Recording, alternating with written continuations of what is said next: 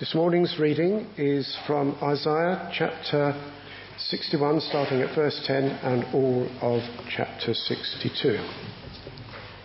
I delight greatly in the Lord. My soul rejoices in my God, for he has clothed me with garments of salvation and arrayed me in a robe of his righteousness. As a bridegroom adorns his head like a priest, and as a bride adorns herself with her jewels. For as the soil makes the young plant come up, and the garden causes seeds to grow, so the sovereign Lord will make, righteous, will make righteousness and praise spring up before all nations.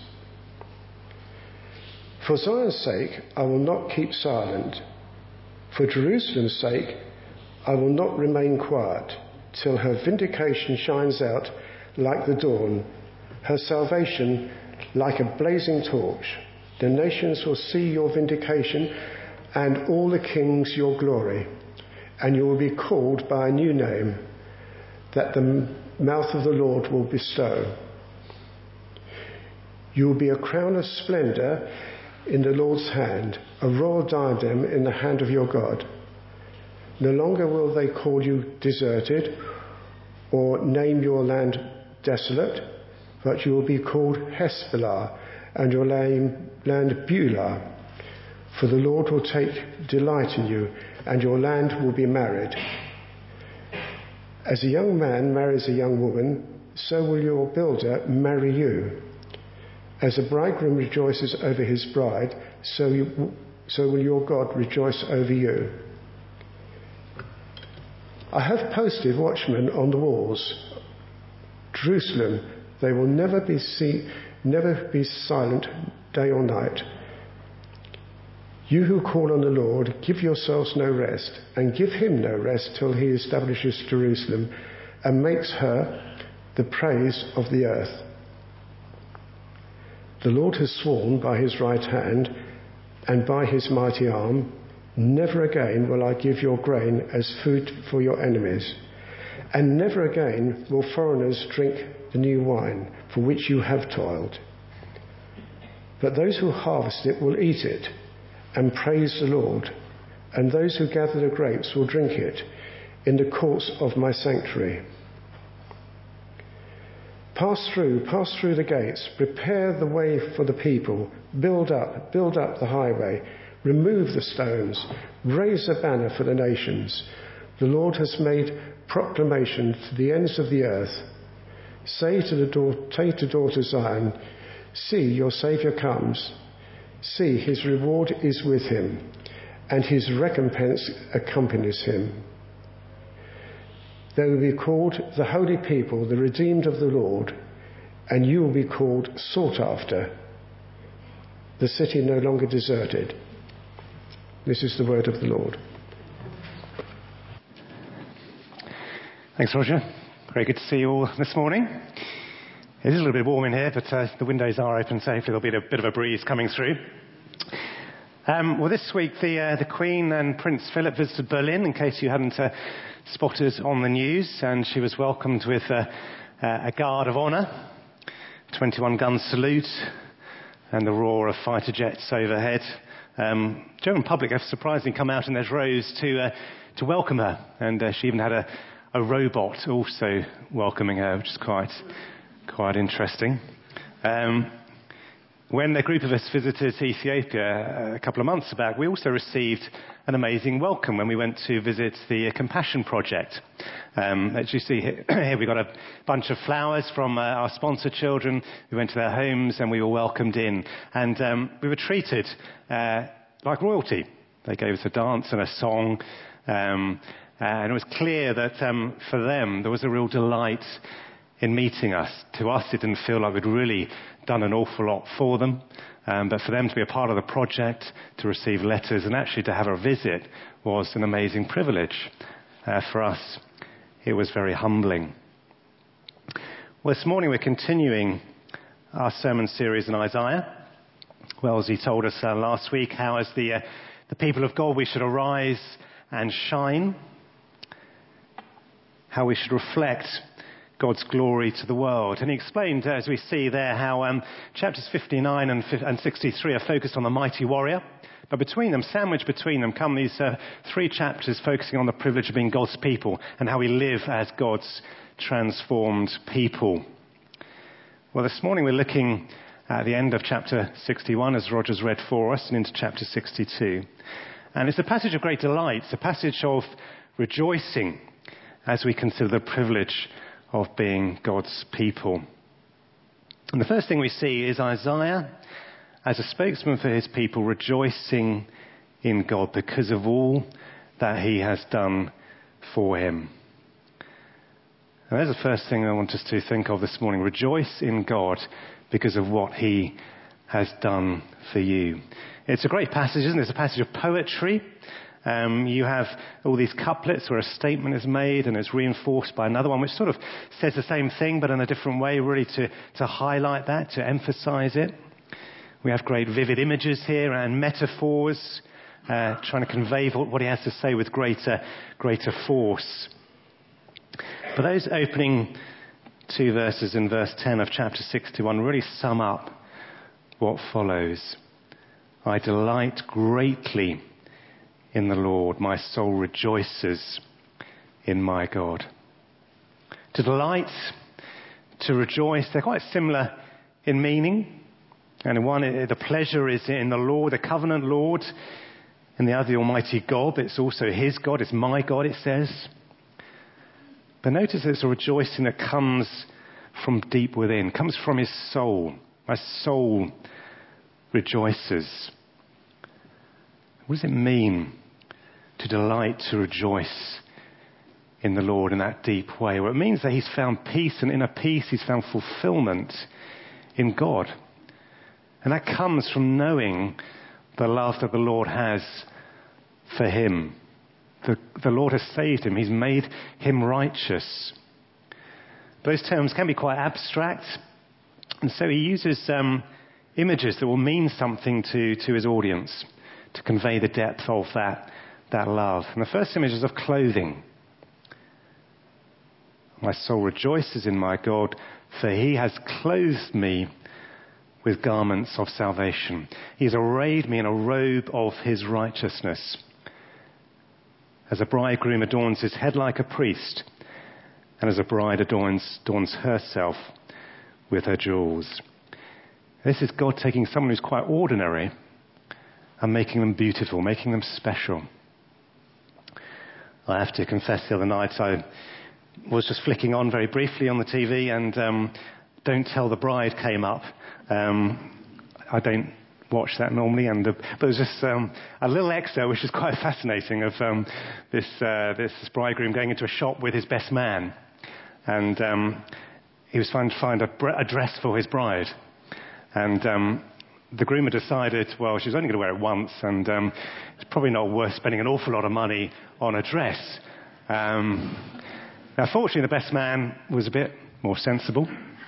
And um, um, he took him aside and had a, little, had a little word with him. Now, it's a shame I haven't got the video, but this is what he said. Um, I won't try and reproduce the accent, but He's going, I just think you're miles off the mark here, man.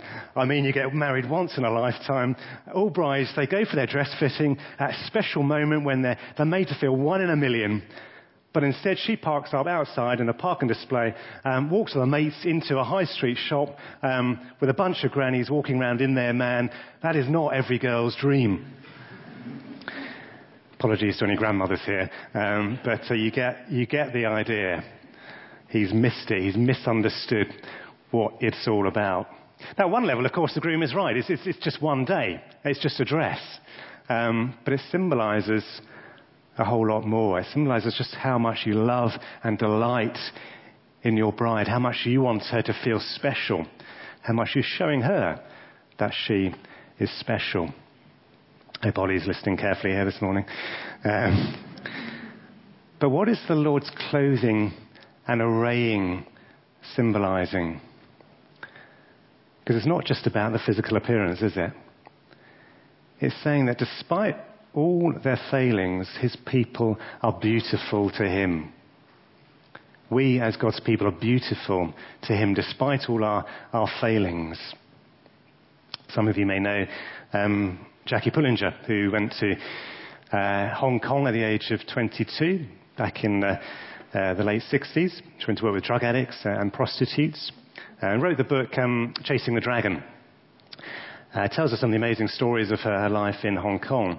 But she tells one story of a 72 year old woman called Alfreda, uh, who'd been a heroin addict for, for 60 years. She'd been involved in prostitution for, for many years, but she was now too old to work, and so she just sat outside this brothel and poked the sewers with a, with a stick to keep them moving. Um, she's still injecting herself uh, three times a day with heroin. But she gave her life to Christ. And um, she received forgiveness, and she began to change. And she went to live in one of uh, Jackie Pullinger's homes, and uh, to begin with, obviously, she was quite difficult. But then God started to, to heal her, to do a work of change in her. And she saw there were other people actually who were much worse off than she was. And she began to try and help them. And then apparently she met a, little, a man called Little Wah, who was aged 75, uh, and they got married. And uh, Jackie described um, this wedding as the wedding of the decade, because this former prostitute, heroin addict, walked down the aisle in white, cleansed, forgiven, and transformed by the love of Jesus Christ. For he has clothed me with garments of salvation. He has arrayed me in a robe of his righteousness. Well, the second image is that of growth. Look how it continues. Uh, for as the soil makes the young plants come up and the garden causes seeds to grow, so the sovereign Lord will make righteousness and praise spring up before all nations. One of the greatest ways of showing love to someone is uh, enabling them to fulfill their potential, helping them to grow into maturity um, particularly when they don't realize themselves what they are capable of, when you know, they, don't, they think that being a seed is all they will ever be. To show them actually they can become a beautiful plant, they can become a great tree. If we are feeling worthless, if we're feeling hopeless, God is saying, I will change you. I will give you worth and hope. I will help you grow. We don't need to despair that we will never be good enough. Um, we'll never be good enough as somebody else. God can make us righteous. He can make us holy. And the way that will happen will be through His Son, the anointed one, the righteous one. The one we read about um, last uh, week at the beginning of uh, chapter 61. It'd be good just to turn back to those lovely verses at the beginning of chapter 61, because this is the one who will make us righteous. The Spirit, verse 1 of chapter 61, of the sovereign Lord is on me, because the Lord has anointed me to proclaim good news to the poor. He has sent me to bind up the brokenhearted, to proclaim freedom for the captives and release from darkness for the prisoners, to proclaim the year of the Lord's favour and the day of vengeance of our God to comfort all who mourn, to provide for those who grieve in Zion, to bestow on them a crown of beauty instead of ashes, the oil of joy instead of mourning, a garment of praise instead of a spirit of despair. They will be called oaks of righteousness, a planting of the Lord for the display of his splendor. As we discussed in home groups on Thursday evening, God's people won't remain little acorns. They will be oaks of righteousness that the Lord has planted, the Lord has caused to grow. Little Acorns, as you probably know, is the name of a lot of nursery schools up and down the country, and presumably hoping that those little children will grow into oaks one day. But I wonder what their idea of an oak is, because here the greatest oaks we can be are oaks of righteousness, oaks that display God's glory. Rejoice in God because of what He has done for you. But also rejoice in God because what He has done for you will be made known. As we go into chapter 62, what we see here, here is a, a desire for the change in the status of God's people, their privileged position, their salvation, their vindication, not to be kept under wraps, but for that to be made known, to be proclaimed. Verse 1 says, For Zion's sake, I will not keep silent. For Jerusalem's sake, I will not remain quiet. This is something too important to, to keep stum about. This is something that needs to be reported on the 10 o'clock news, on Facebook, on Twitter, whatever um, is available to make it known. I will not remain quiet till her vindication shines out like the dawn, her salvation like a blazing torch. Not just a small little uh, tea light, but like a blazing torch, a blinding light. And what it appears that Isaiah is saying here becomes a promise from God. These are the words of God. He's saying the nations will see your vindication. The kings will see your glory.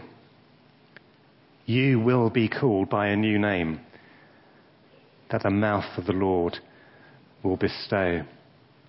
The Bible names had much uh, greater significance than they often do today when parents choose them. Um, uh, and when God wanted to show that um, somebody's, uh, uh, maybe his mission had changed, or he blessed them in a new way, he would give them a new name. So Abram, which means exalted father, became Abraham, father of many nations. Jacob, which means supplanter, became Israel, which means prevails with God after he wrestled with God. Simon, which means God has heard, became Peter, the rock, the rock on which Jesus would build his church. Or here we're told in verse 4 no longer will they call you deserted or name your land desolate, but you will be called Hephzibah, which, if you look at the notes, means my delight is in her and your land Beulah, which means married. For the Lord will take delight in you. Your land will be married. Remember the different levels of prophecy in Isaiah. We've got a graph um, coming up which Mark uh, showed us early on in this um, series. Um, I think it's coming up. Yes, that's the one. Um, I hope it's becoming familiar to you by now. Um, Isaiah's telling the people of God that they will be taken into captivity. Um, but although it will appear that God has deserted them then, He will bring them out of exile. That land that, that will have been desolate will be made beautiful again. It will flourish again. That will be in the, uh, the 6th century BC. You will be, it says here, in that day a crown of splendor in the Lord's hand, a royal diadem in the hand of your God. In the same way that a, a crown has great value, so too will the people of God be, be seen to be valued and treasured by their God. Other people will see that that is how He treasures them. He will take delight in you. But where do we fit in that today? Um, because let's face it, people don't really look at us if we are Christians here this morning and say, royal crown, diadem. They might actually say, yeah, baseball cap. That might be more the view of people, Christians today. Some may think of us as maybe just sad, but maybe deluded, um, maybe quite critical of us. Maybe they think we're judgmental, um, hypocritical, maybe fanatical. Um, but there are two points worth making here in terms of how this applies to us today. The first of all is how do we see ourselves? Do we see ourselves as some, someone special in God's eyes? Do we know that we have been clothed with righteousness? Do we know just how special we are to God? Because if we don't know that, then no one else is going to see that, are they? Some of that glory can be visible now. We heard that last week, didn't we, from, from Wellesley. And part of that depends on how spiritually blind people are. They may just see none of that, how hardened they are to sin. But it also depends on how much are we reflecting the glory of God? How much are we arising and shining and being, being little moons? we do allow God's glory to shine, people can see glimpses that we actually are treasured by God. And Arise and Shine is not just addressed to God's people as individuals, it's addressed to them as a, as a people, as a community as well. And when we show we are a, a community of love, prepared to sacrifice our time and our money for those who are in need, when they see we're a community of hope in the face of death, when they see a community of patient, forgiving people in the face of conflict and persecution, then they will see that actually we are a, a royal crown. But there is another level of prophecy here, isn't there? And that is the future prophecy, the final time. When God's people will be called, as it says in verse 12, the holy people, the redeemed of the Lord, the sought after, the city no longer deserted. And the question for us then is if that is the great future when there will be no doubt that we are be treasured by God, what do we do now? Do we just sit back and wait for that day when everything will be made clear, when our vindication, our salvation will be made clear? Well, that's not actually what it says here. Have a look at verse 6. It says, I have posted watchmen on your walls, Jerusalem. They will never be silent day or night. You who call on the Lord, give yourselves no rest. Give him no rest till he establishes Jerusalem and makes her the praise of the earth. God is saying here, on one hand, he will not rest until his purposes have been accomplished. He's also saying he will not let his people rest until his purposes have been accomplished. And what they should be doing during that time is calling on the Lord, praying out to the Lord, giving him no rest until his church, his people are complete and glorious. Until they can be seen in their complete splendor. In other words, praying ceaselessly until God fulfills his promises. And that will be when Jesus comes again. That will be that final level of prophecy.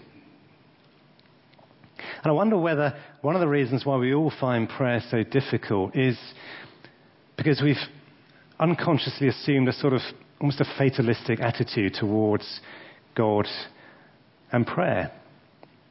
God has promised that He will accomplish His promises, so what is the point of praying? He will do that anyway.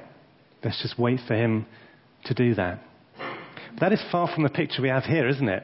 You know, God has posted watchmen and the idea of watchmen is that they stay awake. They don't sleep.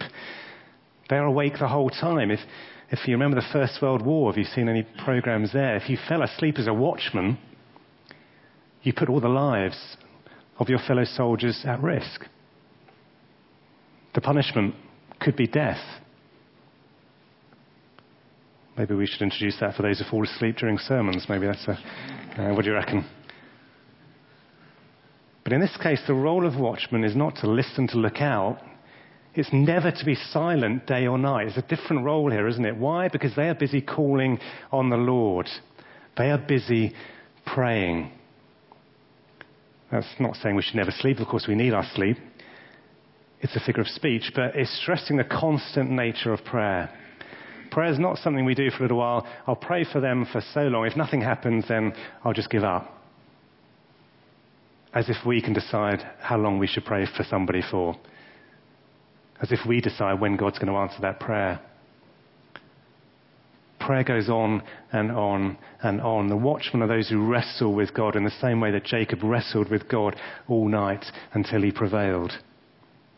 And we don't know why God should use the prayers of his people to achieve his purposes, but that is what he does. That is what he chooses to do. Let's turn um, briefly to to Luke chapter 2, verse um, 36, which actually will appear on the screen if, if you're feeling, feeling lazy. Uh, let, me read, let me read this. This is um, Mary and Joseph taking uh, Jesus to the temple to present him to the Lord as a, as a young infant. And this is who they meet. There was also a prophet, Anna, the daughter of Penuel of the tribe of Asher. She was very old She had lived with her husband seven years after her marriage and then was a widow until she was 84. She never left the temple, but worshipped night and day, fasting and praying. Coming up to them at that very moment, she gave thanks to God and spoke about the child to all who were looking forward to the redemption of Jerusalem. Anna knew God's promise of a Messiah, and so she kept praying that the Lord would fulfill his promise. And he did that in her lifetime. Imagine how she felt. Imagine she's a watchman. Her age didn't stop her praying. She was a prayer warrior. We are all called to be watchmen. If we belong to God, we are called to pray. Were the instructions that Paul gave to the, the believers in Thessalonica that we looked at uh, last Sunday evening? You remember? Rejoice always, pray continually, give thanks in all circumstances, for this is God's will for you in Christ Jesus. How can we pray boldly? When we know what the will of God is. And that is why the final verses are a great encouragement, because they restate the Lord's promises clearly that his people will be brought to a position where they are free from persecution. That is a great promise for those who are suffering persecution today. Where they will enjoy the pleasure of being in God's company. And that is a promise that God has, has sworn by his right hand, by his mighty arm, it says in verse 8. That is a promise that we can trust in and which we can claim and pray will happen. His promise of a Saviour is a promise for people of all nations, it says here, to pass through the gates, prepare the way for the people, raise a banner for the nations. He wants to welcome people in from the whole earth. He wants them to be among his holy, redeemed people. And God wants each of you to walk through those gates, to enjoy being in his presence. But it won't happen until you have accepted him, that you've accepted Jesus Christ as your Lord and as your Savior, until you are able to say, I belong to Jesus. He is my God. That is what Steve Berry is going to be saying this evening as we baptize him. And do please come along and support him, him in that. But as I finish, at our elders retreat yesterday, we were considering what is the role exactly of an elder? What does it mean to, to teach, to lead, to pastor, to, to shepherd? What should our priorities be? What should our goals be? How should we be spending our time? Well, isn't it to do whatever we can by God's grace working through us so that everybody here is able to say exactly these words I delight greatly in the Lord. My soul rejoices in my God. In my God. And you can only say that if you know how much He delights in you, if you know how much He loves you, what He's done for you, that you are His delight. What we all need more than anything is to know God, to know Him deeper and deeper. And then ceaseless prayer will just become a natural thing. Uh, we won't need to encourage you to come along to another prayer meeting because you will just want to come. You'll want to be there because you want to spend time with God. You want to call on Him and call out to Him and claim those promises. We won't be able to keep you away from prayer meetings. We won't need to appeal for new leaders and helpers of ministries because people will be queuing up to serve the Lord. We won't need to train you in evangelism because people will naturally want to tell people about the fact that they are treasured by God. The church will grow naturally because the light of the glory of Christ will be shining through us. And people will come. I delight greatly in the Lord. My soul rejoices in my God. Let's have some quiet just to reflect on that and uh, hear what the Lord has to say to you and just pray that prayer quietly as well. Do you want to delight in Him? Do you want to rejoice in Him? Then ask Him to make His glory known to you in a more deep way. Lord God, we praise you. We thank you that you have clothed us in garments of righteousness. That you've shown how much you delight in us, you love us, you, you treasure us. And we thank you for that promise that one day that, that vindication, that salvation will be known throughout the world. Lord, and until that day, Lord, we pray that we would want to know your love for us more and more deeply, that we would delight in you, that our souls would rejoice in you. From within, there would be that deep sense of love and contentment and peace. And Lord, we would be calling out to you day and night for your promises to be, to be fulfilled, for that day to come. And Lord, we pray now that uh, we would be ready for that day. So, so do a work in us, we pray that um, people would um, see the, the light of the glory of Christ shining through us as individuals and as a church. We pray this in Jesus' name. Amen.